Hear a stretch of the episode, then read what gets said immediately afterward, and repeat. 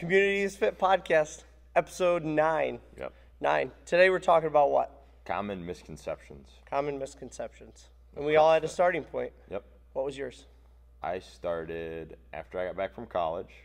I came into class um, back when Nate was still CrossFit Pursuit over at uh, Great Lakes, Yep. and the workout was something relatively simple, like four or five rounds of lunging, ring rows, and sit-ups. And I was like, "Oh, I'm gonna totally crush this." I got in, maybe made it three rounds in and had to stop, go sit by the door because I felt like I was going to throw up. Mm-hmm. It was one of the most challenging things that I had done up to that point. I walked in, I'm like, oh yeah, I'm going to light this up. And I went like 100 miles an hour out of the gate Yeah. and just ran into a brick wall. Yeah. And that's when I knew that this was something that was going to be different than anything I'd ever done before. Mm-hmm. So much so that I left and didn't come back for three months. I, uh, I just knew that at that point in time, I wasn't ready. Right? To Mm-hmm. You played you played you played recreational rugby in college. Yeah. Like and you weren't ready for CrossFit, you told yourself. Yeah. It was, I wasn't there mentally. I didn't think that I needed it. I thought that what I was doing was going to be enough. I was going to the gym, you know, five or six days a week, Mm-hmm. doing the traditional back day, leg day, chest, that sort of stuff. Um, and it was just, it was, it was tough for me in the beginning. Yeah. It's what I think most people they they see, you know, the coaches and stuff, and they're like, "Oh, you must have just jumped right into this and picked this up." Dude, it was so tough for me. My first day, I didn't come back for three months, Yeah, most people probably don't realize that. right? Yeah. I threw up my first workout. with Yeah. you. I threw up, I got so dizzy, I couldn't get myself. Yeah, and- and I went through the same thing. It was with you and we were at the old building. And man, I, I wanted to quit. Yeah. And if it wouldn't have been for just some random person walking into the gym, I don't even, I think he was just coming in to hang out. And he came in and he said, You just got to give it a month. You just give it a month. You'll feel better. And absolutely, it was nonstop. So I said, Okay, I'm going to do it a month. And my reason for starting was because I was at this, I was at this weight in my life where I never wanted to get Yeah, because I had bad habits where I, I love beer, I love pizza, and I love pasta. And I was eating that all the time and drinking that all the time. Yep. Having a beer when I got home from work, having a few before I went to bed, and this was every night. So, of course, yeah, I get in my mid 30s, and the weight just doesn't fall off like when I was 20. yeah. So I had to do something, and I was at this magic weight level that I didn't want to get to. Well, we find that most people have this number in their head, like I have never been this heavy in my life, whatever that number is. The thing about that number, is once you cross that, there's no going back.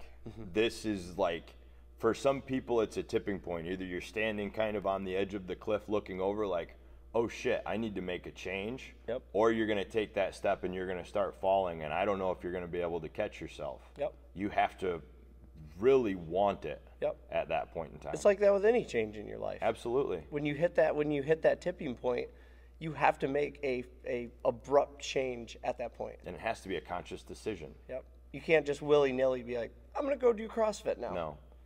Mm-hmm. yeah so misconceptions that we commonly have the first one a lot of people say i'm not going to do crossfit because i'm going to get hurt Mm-hmm. why is that a misconception Well, as far as you know, rate of injury and all this stuff, the statistics show that you are more likely to get injured doing something like running Mm-hmm. than doing CrossFit.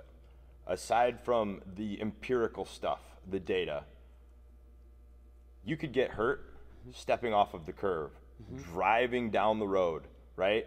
There's a lot of things in this world that you can't control, but I will take the unknown in a s- controlled setting like this uh, against the unknown outside.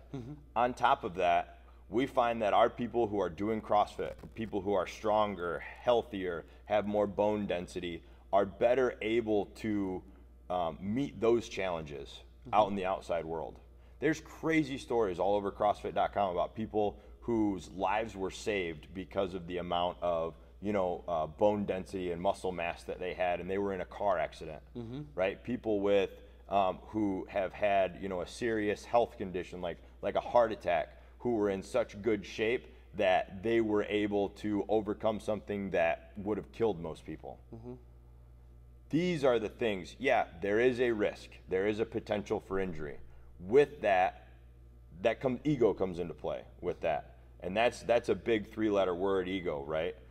People come in and they think that they have to do this, Yep. right? Whatever is written on the board, people think I have to do that at that weight, Mm-hmm. because if I don't, then I'm not a man Mm-hmm. or whatever it, that doesn't matter. Keep your goal in mind, Yeah. right? You know, everybody needs to be able to take some type of ownership for their fitness. You know, if that barbell is too heavy for you to be lifting up over your head for multiple reps, Yep. why push it, Yeah. right? You wouldn't do that anywhere else, but all of a sudden they come in here and like everything gets all stirred up and they're like, all right, well, I guess we're doing it then, let's go, But that's but that's what we're here for as coaches. right? Is to tell you, hey, this is the intended stimulus. Let's get this out of it Mm-hmm. Yep. and adjust our weights accordingly. and that's something we've become much better at over the years. It starts. You're not great at it in the beginning. Back when we first started, it was like, here's the workout. Who who can do it like this, right? Yep. That's just how it was. yeah. Now, four years later, down the road, we're much smarter than we were before, right? And we're better at this whole fitness thing. And it's like, okay, what does this matter? I want you to get as close to, you know, that elite level athlete doing this as possible as far as intended stimulus, right? If it takes me two minutes to do a workout and it takes you five, we're having two entirely different workouts. Yeah. So we scale, we modify, we shrink things down, we change whatever we need to change to make sure that you're staying safe and also getting that best workout. Which leads into the second misconception that I have to be in shape Mm-hmm. Yeah. before I start. Yeah. We had we had one member write us an email that said that she was talking to a friend and she was telling her, "Hey, you have to get into CrossFit. You need to start doing this." It's Yep. just it's we talk about it the GPP, Yep. general physical preparedness, that you're going to be ready for anything. That's what we're here for. But this idea, and she said, "I have to go to the gym before I can start CrossFit so I can get in shape." Why is that?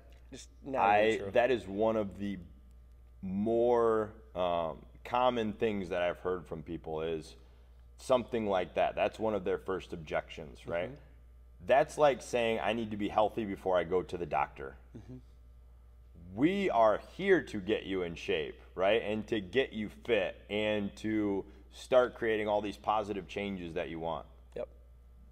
To think that you have to be in shape to start getting in shape, I mean, just hear that. I mean, that doesn't make any sense. Doesn't I have to I have to be in shape?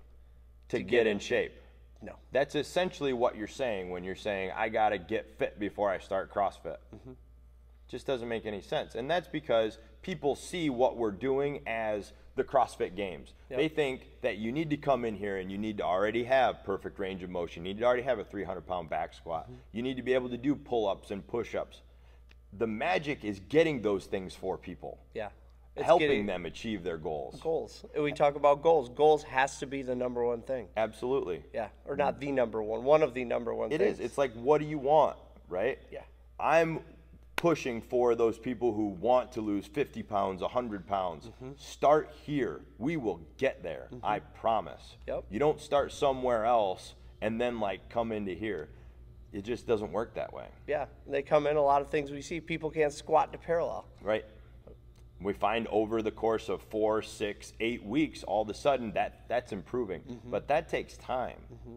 That's a time investment. It's not going to happen, you know, right away. Yeah, the the third one, scaling. Yep. So I people, can't do this. Yes, people think just like with that. They think that they need to already have this kind of set of prerequisite skills, right? They think I need to be able to do a pull up. If I can't do a pull up, well, I can't do CrossFit. Yep.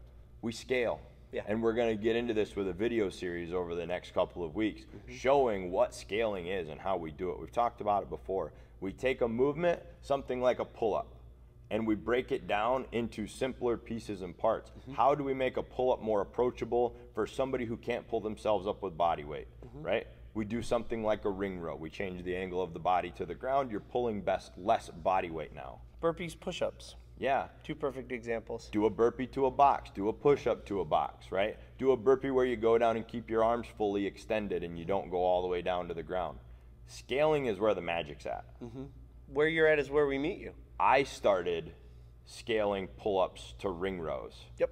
You started scaling pull ups to ring rows. Yep. And then over the course of I don't know how long it took. Maybe it took a week, maybe it took a month, two, three, six. But at some point in time between then and now, you gained the skill and the ability and the strength to do pull ups. It was when I when I when I made the commitment to make a kipping pull up my goal. It was it was a good six months of Saturdays that I worked. Yeah, It did not happen overnight. right. Yeah, I remember coming in here, and Kenzie and Mike were always in here, working on. Or it was at the old place. Mm-hmm. There was a Saturday afternoon. I'm over there trying to figure out a kipping pull up. They're over there doing weightlifting. Yeah. It just took time. That goes into none of this is easy, Yeah. right? not. It hasn't been an easy journey for for me. It hasn't been an easy journey for you. Nobody who comes in here like I have not met one person who walked into this door and just started dominating when they walked in as far as like crushing workouts and lifting a bunch of weights. Yeah. it takes time. It's a journey. It's a process. Be kind. Be patient. Like fall in love with that process part of it. It's that uh, we talk about it. The you have to fall in love with the emotional part of it. yeah. You have to be okay with failing. Sure. You have to be okay with finding your victories, Mm-hmm. and you're going to know that they're going to come. They may be spread out. Yep. But it's that emotional part. It's it's like when I started the things I had to overcome, the things you had to overcome. We have our one athlete who's my wife, who has a drop foot and multiple sclerosis. Mm-hmm. Yeah. Who said I'll never be able to do that, and she said that all the time when she started, and her drop foot is just it's limp. It doesn't work. Yep. And then now she's she's working on double unders Yeah. and she's doing box jumps. Yep. Which is you're just never there. No. So It's always there's always like another level and another thing to get to. And dude, there's so much like beauty in what we got going on in here. so that's that's what we do. Yeah. It's taking you from I can't to I can. Yeah. And it's like that with everything. that's is. what we do here. Yep. So get in, get invested, get emotionally invested because it's the best thing for you. Yeah. Be be okay with the fear. Be okay with failing. Be okay with falling on a burpee hitting your face. Yeah. Hitting your face with a wall ball. Get back up, wipe the blood off, do it again. Yeah. And see what you can conquer. Yep. Yeah. It gets a whole lot better on the other side of adversity. It does. It does. So we're about fortitude, integrity, and thankfulness. And we're thankful for all the members that we have. Yep. The students, everybody. Yeah. So get in. This is a community that's fit podcast. Uh, these misconceptions, they're just not true. They're just excuses. Th- It is. Get rid of them. Get rid of them. I'm Don. Cody. See you next time.